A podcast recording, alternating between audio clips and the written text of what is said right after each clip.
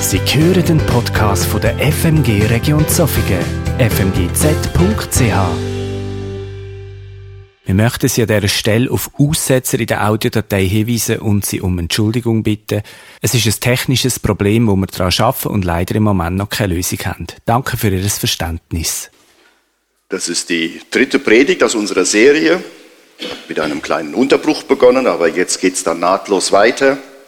Agape, diese Liebe von Gott, eine Realität, die Menschen verändert und die die Weltgeschichte verändert hat, auf eine ganz geheimnisvolle Weise. Und zum Einstieg in diese heutige Predigt möchte ich einen etwas eigenartigen Zugang wählen.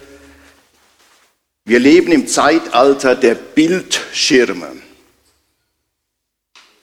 Ich nehme an, jeder hat so einen Bildschirm heute dabei. Nicht? Okay. Die meisten. Die meisten werden so einen Bildschirm dabei haben.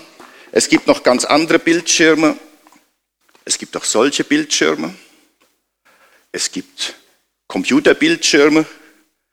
Und dann haben wohl die allermeisten von euch zu Hause im Wohnzimmer noch ungefähr solche Bildschirme. Das ist ein Zeichen unserer Zeit. Und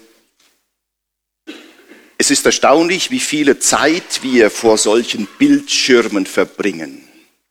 Das kann man zum Beispiel hier einstellen, Bildschirmzeit erfassen und das kann man sich anzeigen lassen oder am Computer.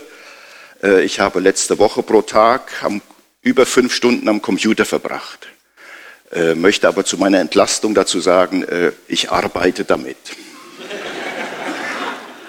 Aber das wäre doch toll, du könntest abends, bevor du das, dieses Gerät abstellst, würde noch kurz vorher aufleuchten, du hast heute so viele Minuten, so viele Stunden mit diesem Bildschirm, mit diesem Gerät verbracht. Oder bevor du den Fernseher abstellst, du hast heute so und so viele Minuten, 60 Minuten, 120 Minuten, 180.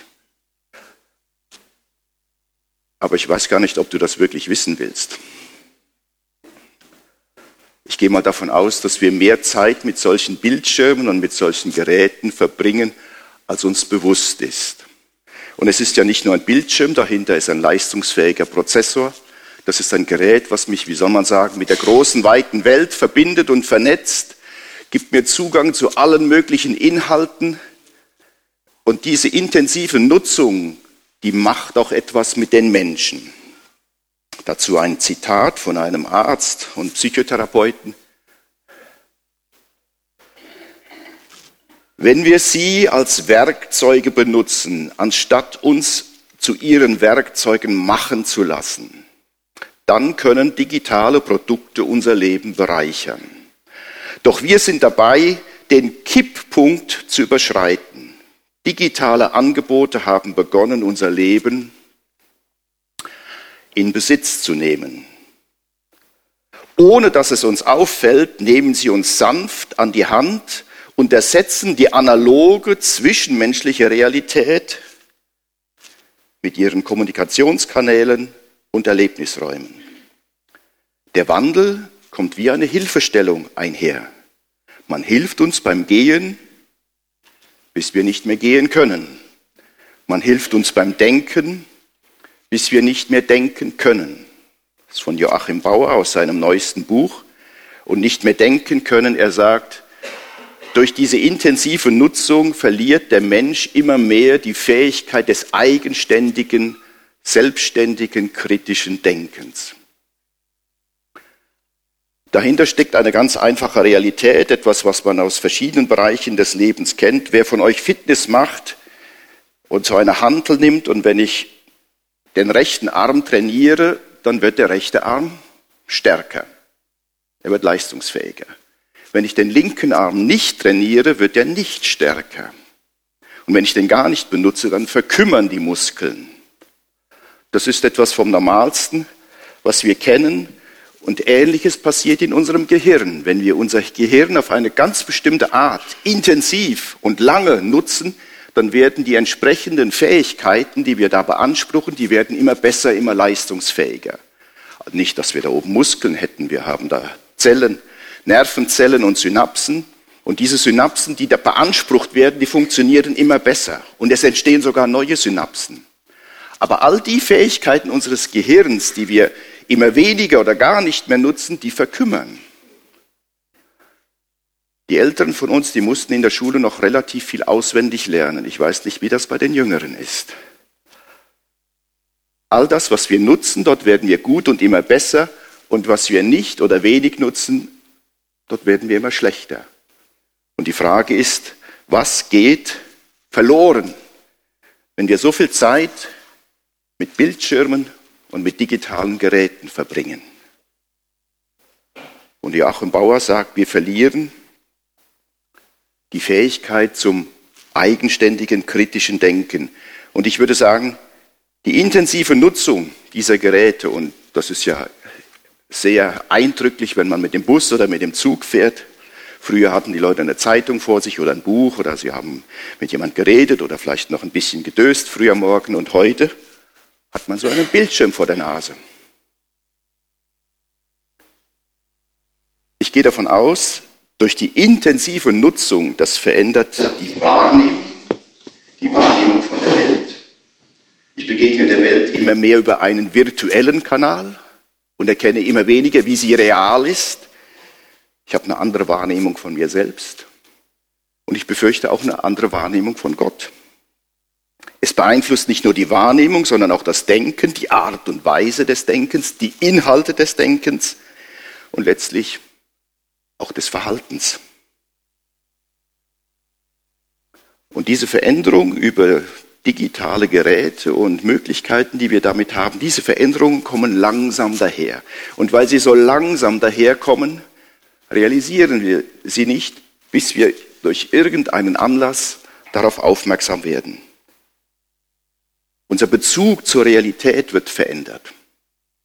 Bezug zu den Menschen und wahrscheinlich auch unser Bezug zu Gott. Und dazu lese ich jetzt die Verse aus 1. Johannes 3, die auf dem Flyer angegeben waren. Da schreibt Johannes, seht, erkennt doch, was für eine überwältigende Liebe der Vater uns geschenkt hat. Dadurch, dass wir Kinder Gottes heißen. Und das ist, sind wir auch. Aus diesem Grund erkennt diese Welt uns nicht an, denn sie hat auch ihn nicht erkannt.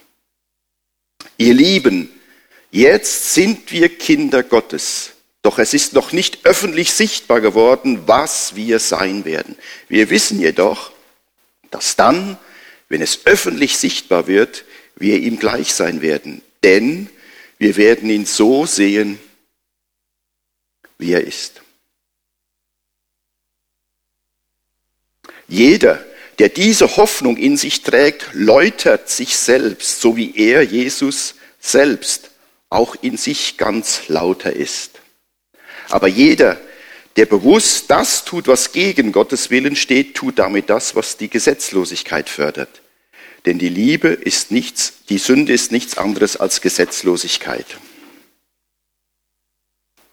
Ihr wisst ja, dass Jesus deshalb in die Welt gekommen ist, damit er die Schuld, die Verfehlungen wegnimmt. Ja, in ihm findet sich überhaupt keine Sünde. Jeder, der in ihm bleibt, sündigt nicht. Jeder, der in der Verfehlung verharrt, hat ihn, Jesus, nicht gesehen und auch nicht erkannt. Das ist die gute Nachricht, die ihr von schon von Anfang an gehört habt. Und sie zielt darauf ab, dass wir einander lieb haben. Wir sollen uns nicht so verhalten wie kein, der hatte seinen Ursprung in dem, der in seinem Wesen voller Bosheit ist. So hasste er auch seinen Bruder. Und weshalb hasste er ihn? Weil seine Taten voller Bosheit waren. Doch das, was sein Bruder tat, war gerecht. Wundert euch deshalb nicht, ihr Schwestern und Brüder, dass diese gegenwärtige Welt euch mit Hass begegnet. Es ist nicht möglich, heute Morgen auf alle Inhalte einzugehen. Mein Fokus liegt auf den ersten Sätzen, auf den ersten Worten von dem, was ich euch gelesen habe. Seht, erkennt doch, was für eine überwältigende Liebe der Vater uns geschenkt hat. Sieh hin. Schau nicht auf einen Bildschirm, sondern versuch die Realität zu erkennen. Sieh hin, um diese Liebe, diese ungeheure große Liebe zu erkennen. Sieh hin, um die Realität des ewigen, unsichtbaren Gottes zu erkennen. Und das ist eines der großen Probleme quasi von Anfang an. Dieser Gott ist nicht sichtbar. Alles ist sichtbar auf diesem Bildschirm und wir werden immer mehr daran trainiert, auf das Sichtbare zu achten. Und wenn ich die Bibel lese, wenn ich mich mit Gott beschäftige, werde ich herausgefordert, mich mit dem Unsichtbaren zu befassen. Manche sagen, ich glaube nur, was ich sehe. Das ist ein Satz, der, wenn man ein bisschen drüber nachdenkt, eigentlich dumm ist. Dann gibt es auch keinen Magnetismus, es gibt keine radioaktiven Strahlen. Das kann man alles nicht sehen. Und es ist trotzdem real. Es geht darum, einen Gott zu erkennen, der gegenwärtig ist, aber nicht sichtbar. Er ist verborgen. Er ist nicht abwesend, er ist verborgen. Seine Liebe ist mit den fünf Sinnen in den meisten Fällen nicht wahrnehmbar, aber sie ist da, sie ist real. Und wie kann ich diesen Gott erkennen? Wie kann ich seine Liebe erkennen?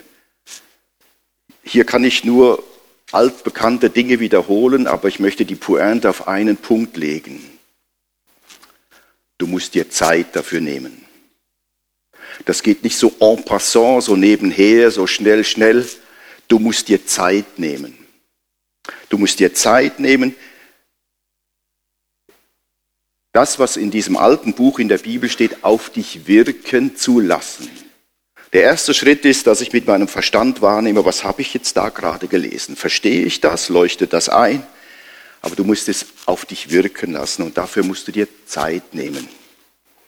Du musst dir Zeit nehmen, um stille, still vor Gott zu werden. Und meine große Befürchtung ist, dass viele Christen zu Urchristen geworden sind. Und wenn du, wenn dich in die Gegenwart Gottes begibst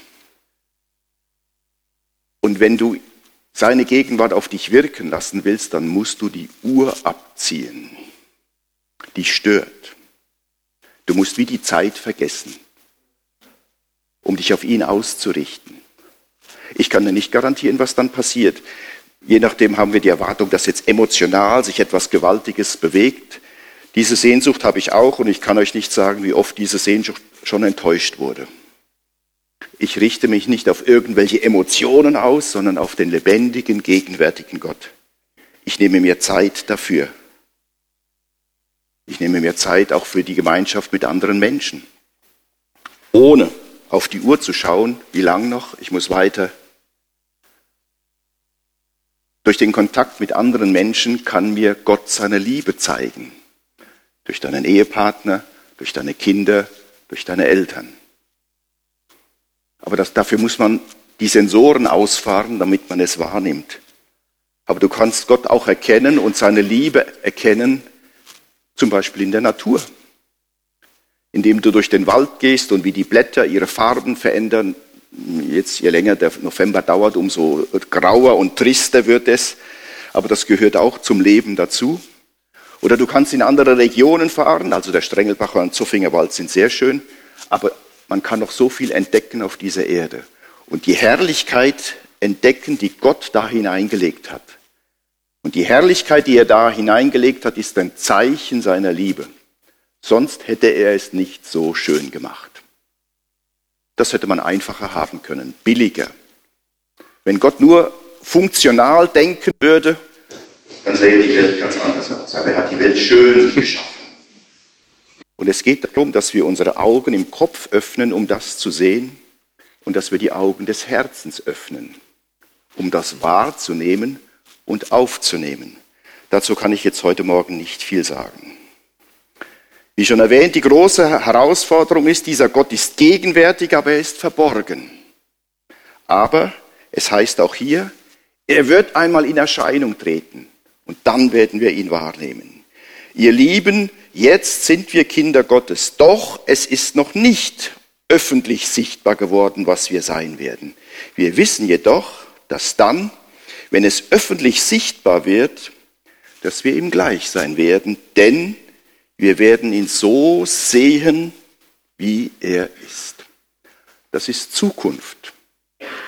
Das ist Zukunft, das ist für uns quasi unmöglich, uns das vorzustellen. Aber das wird garantiert die spannendste Erfahrung in deinem ganzen Leben.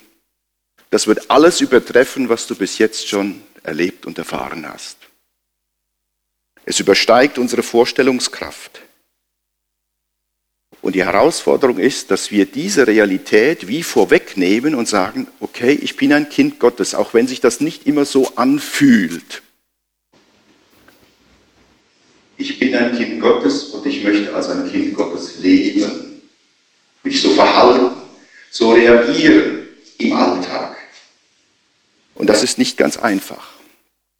Und auch wenn wir hier lesen von der Liebe Gottes, wie groß die ist, ja, wie passt das zusammen mit einem Krieg in der Ukraine oder einem Krieg im Nahen Osten? Wie passt das zusammen mit all den Dingen, die in meinem persönlichen Leben schwierig sind, die wehtun, gesundheitliche Schwierigkeiten, psychische Schwierigkeiten, Beziehungsprobleme? Warum gehen unsere Kinder nicht genau den Weg, den wir uns für sie erträumt haben?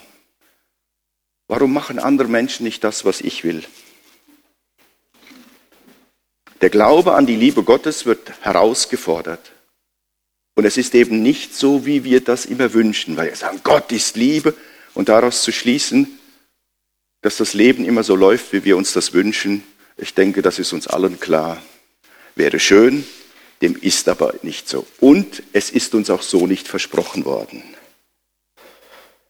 Wenn du die Liebe Gottes erkennen willst, und wenn du sie erfahren willst, dann ist das unlösbar damit verbunden, dass du erkennst, ja, wer ist denn dieser Gott?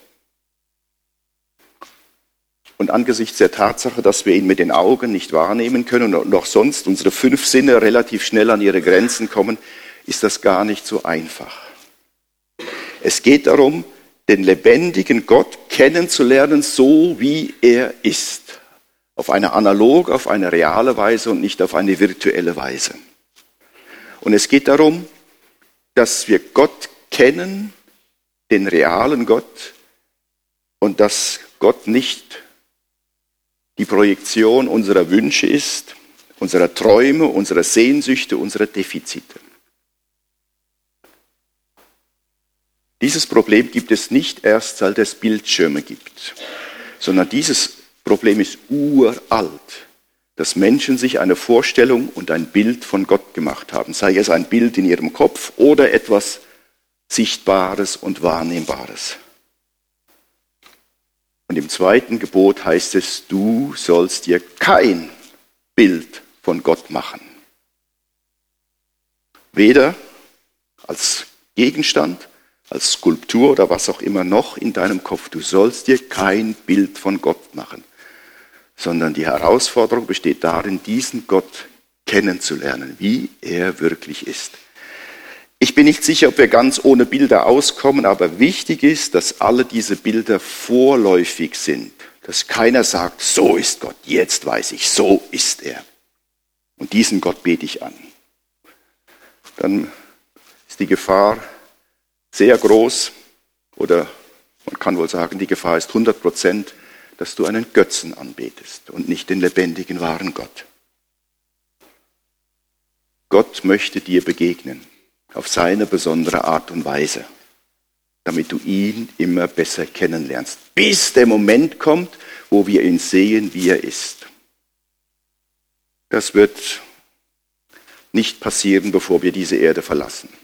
Aber das wird sehr speziell. Wir werden ihm gleich sein, das heißt, wir werden nicht zu Göttern, der Unterschied zwischen Schöpfer und Geschöpf, der wird immer bleiben, immer. Aber wir werden ihn sehen, wie er ist. Und wie das genau wird, ist eine sehr spannende Frage. Und meine Antwort auf diese Frage ist sehr einfach. Ich habe keine Ahnung. Keine Ahnung. Mehr kann ich euch dazu nicht sagen. Und je mehr wir erkennen, wer Gott wirklich ist umso mehr erkennen wir auch, ja, was bedeutet es, dass er uns lieb hat? Was, was kann ich, oder muss ich mir unter seiner Agape vorstellen und was hat das mit meinem Leben zu tun? Ein schwedischer Theologe hat sich mal Gedanken gemacht zu Agape und Eros. Eros ist nicht das gleiche wie äh, Erotik, das gehört auch dazu, aber es ist mehr. Vier Punkte zu Agape. Erstens, Agape ist spontan und unmotiviert. Sie ist wie grundlos. Ich liebe meine Frau, weil ich bestimmte Dinge an ihr gefunden habe und sie schätze und so weiter. Ich lese jetzt diese Liste nicht vor. Das ist menschliche Liebe und diese menschliche Liebe, die hat absolut ihre Berechtigung. Ich liebe einen anderen Menschen, weil. Gott liebt dich nicht, weil. Er sucht nichts an dir, was liebenswert ist, sondern Gott liebt dich, weil er Liebe ist. Und darum kannst du diese Liebe auch nicht verlieren. Das zweite, Agape ist wertindifferent. Gott bewertet dich nicht und entscheidet nachher, liebt er dich oder liebt er dich nicht. Gott liebt die Sünder, aber er, Gott liebt die Sünder nicht, weil sie Sünder sind. Er liebt den Sünder, obwohl er ein Sünder ist. Und das ist speziell im Umgang von Jesus mit den Pharisäern und Schriftgelehrten sehr, sehr deutlich geworden. Für die Pharisäer und Schriftgelehrten war klar, Gott liebt den Gerechten. Und dafür gibt es mehrere Verweise aufs Alte Testament. Gott liebt den Gerechten, Gott hasst den Sünder. Und darum konnten sie nicht verstehen, dass Jesus sich an einen Tisch setzt mit Zöllnern, mit Sündern, Prostituierten. Das ging in ihren Kopf nicht hinein. Und sie haben nicht gelesen, was bei Hesekiel steht, Gott hat keine Freude am Tod des Gottlosen, sondern er will, dass er umkehrt. Erstens, Gott Agape ist spontan und unmotiviert. Zweitens, Agape ist wertindifferent. Drittens, Agape ist schöpferisch. Gott liebt dich nicht, weil du einen Wert hast, sondern durch die Tatsache, dass Gott dich liebt, bekommst du einen Wert. Die Liebe Gottes sucht nicht in dir etwas Wertvolles, sondern sie schafft einen Wert dadurch, dass Gott dich liebt und du diese Liebe annimmst. Dadurch, dass du diese Agape auf dich wirken lässt. Dadurch wird ein Wert geschaffen. Und der vierte Punkt, Agape ist gemeinschaftsstiftend. Agape stellt eine Beziehung zwischen Mensch und Gott her. Und dazu musst du eigentlich gar nichts tun. Du musst nicht viele gute Taten begangen haben, damit diese Gemeinschaft entsteht. Du musst auch nicht heftig und überzeugend und schmerzhaft Buße getan haben, sondern du musst dich einfach diesem Gott zuwenden. Ja, deine Schuld und deine Verfehlungen eingestehen, aber auch damit verdienst du dir diese Gemeinschaft nicht, sondern damit wird sie real. Und das gilt auch für Gemeinschaft und Beziehungen zu anderen Menschen. Agape stellt Beziehungen her, Agape schafft Gemeinschaft. Und Agape heißt, ich liebe den anderen Menschen nicht, weil, weil er mir so sympathisch ist, weil er die gleichen Ansichten hat wie ich, weil wir uns so gut verstehen. Wir werden, ich weiß nicht wie oft, aufgefordert, andere Menschen zu lieben und auch dort wird das Wort Agape gebraucht. Und deswegen kann es sogar heißen, du sollst deinen Feind lieben. Der, der dir so wehgetan hat, der dir so viel Unrecht getan hat, der, der dir so sehr auf die Nerven geht und wo du merkst, wenn ich an den Typ denke, da kommt da unten in meinem Bauch etwas in Gang, etwas gar nicht Gutes. Und Gott sagt, du sollst den lieben. Agape ist spontan und unmotiviert, sie ist wertindifferent, sie ist schöpferisch, sie ist gemeinschaftsstiftend. Das hört sich jetzt vielleicht ein bisschen abstrakt an. Wenn du das noch ein bisschen konkreter sehen und erleben willst, dann lies die Evangelien. Jesus ist Agape in Person. In Jesus hat Agape Gestalt gewonnen. Und wenn du beobachtest und auf dich wirken lässt, wie Jesus den unterschiedlichsten Menschen begegnet ist, dann erkennst du die verschiedensten Facetten von Agape. Den Sündern, den Prostituierten, den gescheiterten Existenzen, wie er seinen Jüngern begegnet ist. Und er war nicht immer happy über seine Jünger, wie den Pharisäern und Zöllnern begegnet ist. Jesus ist Agape in Person. Er hat nie aufgehört, nie seinen Vater im Himmel zu lieben und die Menschen, mit denen er zu tun hat, auch wenn er ihnen zwischendurch unsanft die Wahrheit gesagt hat. Dieser Widerspruch zwischen Liebe und Wahrheit, den gibt es bei uns Menschen, aber bei Jesus gibt es ihn so nicht. Und wir lesen am Ende von Johannes 21, nachdem Petrus Jesus dreimal verleugnet hat, fragt Jesus ihn dreimal, hast du mich lieb? Manche Ausleger denken, das war ein Vier-Augen-Gespräch, schön diskret, sonst niemand da. Ich gehe davon aus, dieses Gespräch hat in der Gruppe stattgefunden. Denn dass Petrus Jesus verleugnet hatte, das wussten alle. Jesus, Petrus hat dreimal gesagt, ich kenne den nicht.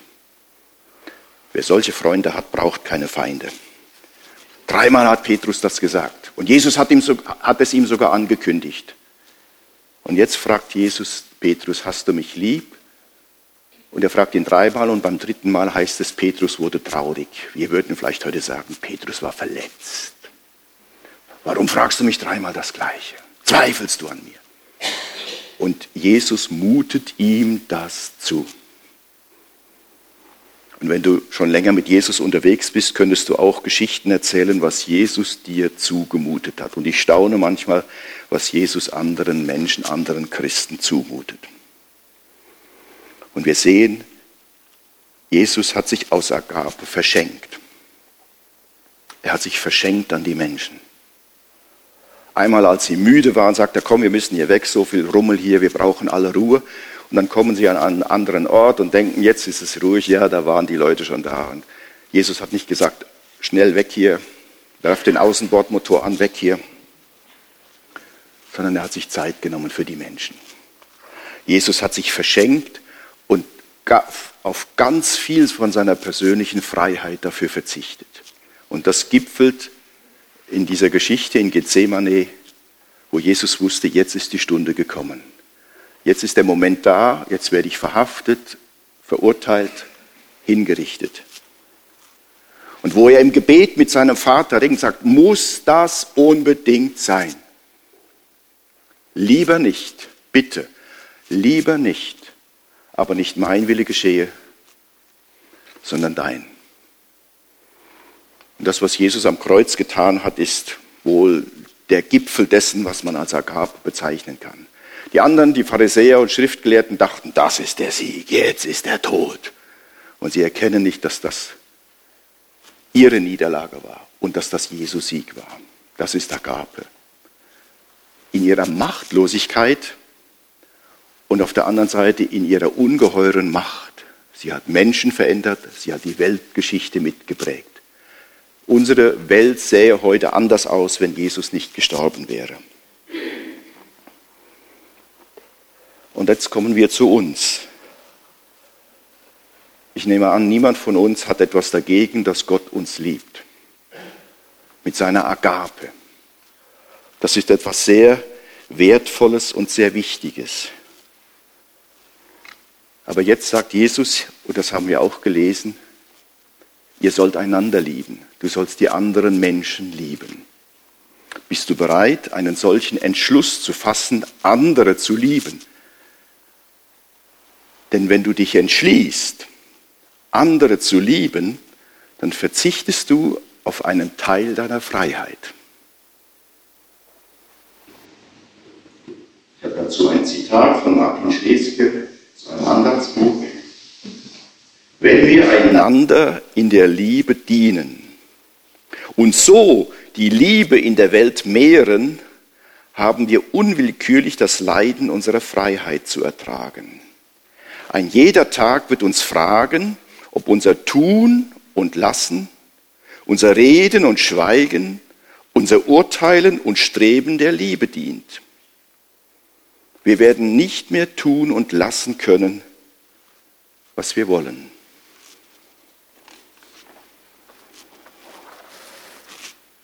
dann nimmt uns das Gebot der Liebe in die Pflicht. Es erzwingt nichts. Es erzwingt nichts, sondern es konfrontiert uns mit unserer Würde. Du bist, wenn du zu Jesus gehörst, du bist zur Liebe berufen. Darum sei kein Gefangener deiner Freiheit. Das ist etwas paradox. Es ist krass. Du sei kein Gefangener deiner Freiheit. Denn wenn du deine Freiheit zum höchsten Lebenswert erklärst, wirst du deinen Sinn verlieren.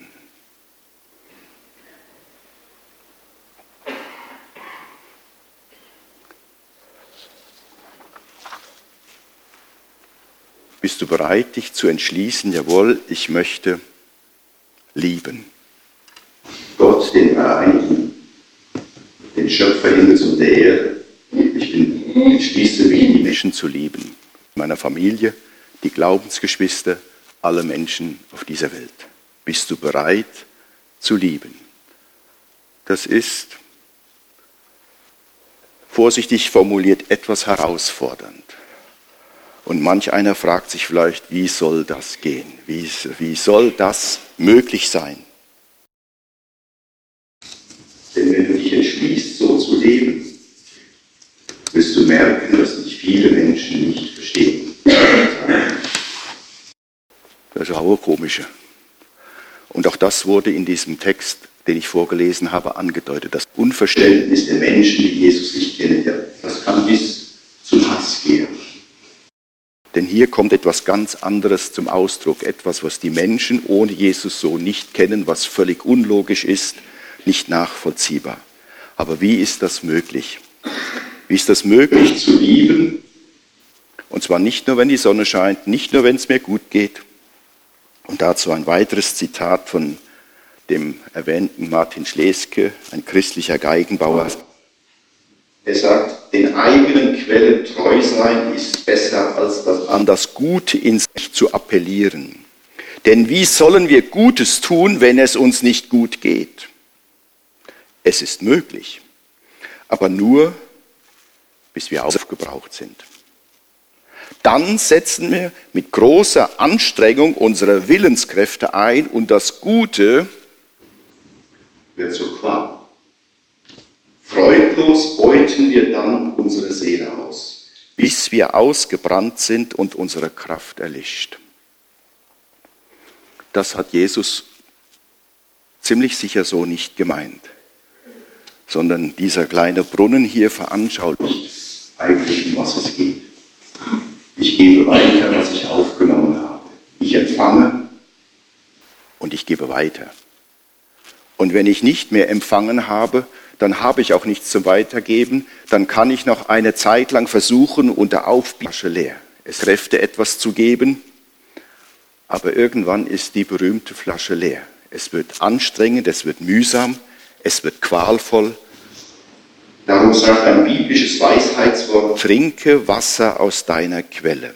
Es ist nicht schlimm, wenn wir Kraft verbrauchen, denn dafür sind unsere Aufgaben da.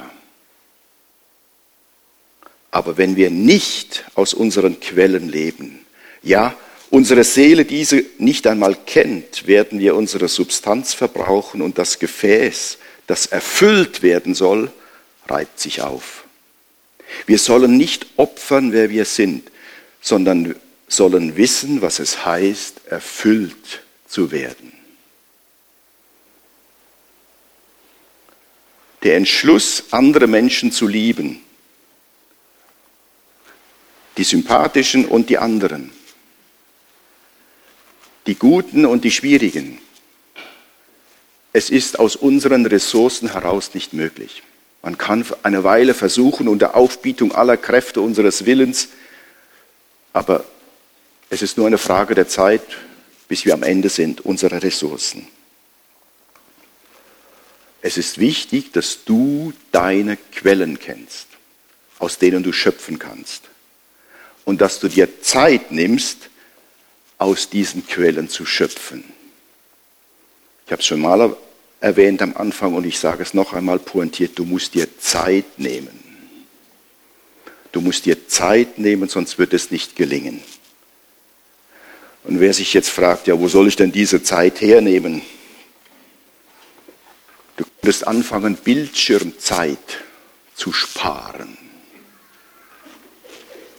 In einer Gemeinde, mit der ich auch unterwegs bin, hatten wir vor einem Jahr eine Zeit, des, wo wir uns mehr dem Gebet widmen wollten. Und im Rückblick sagte einer, er war erstaunt, was alles möglich ist, wenn man abends das Handy auf der Seite lässt. Was da plötzlich möglich ist. Vielleicht kannst du Bildschirmzeit einsparen. Auf dem Handy, dem Tablet, Computer oder auf dem ganz Großen. Entdecke deine Quellen. Lass dich erfüllen. Entdecke deine Quellen. Und wie schon erwähnt, das kann bedeuten, lies in der Bibel. Leg die Uhr auf die Seite. Du musst, wenn du in der Bibel liest, du musst dein Handy nicht auf den Mond schießen.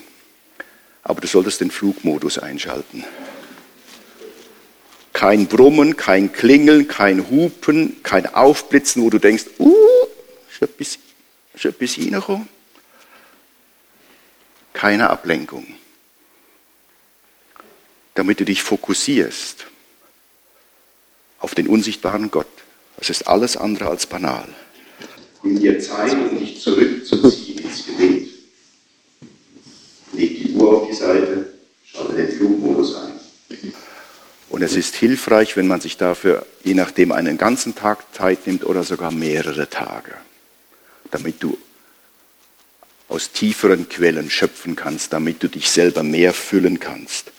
Aber es ist auch hilfreich, wenn man sich draußen in der Natur bewegt. Und auch da, lass deine Uhr zu Hause.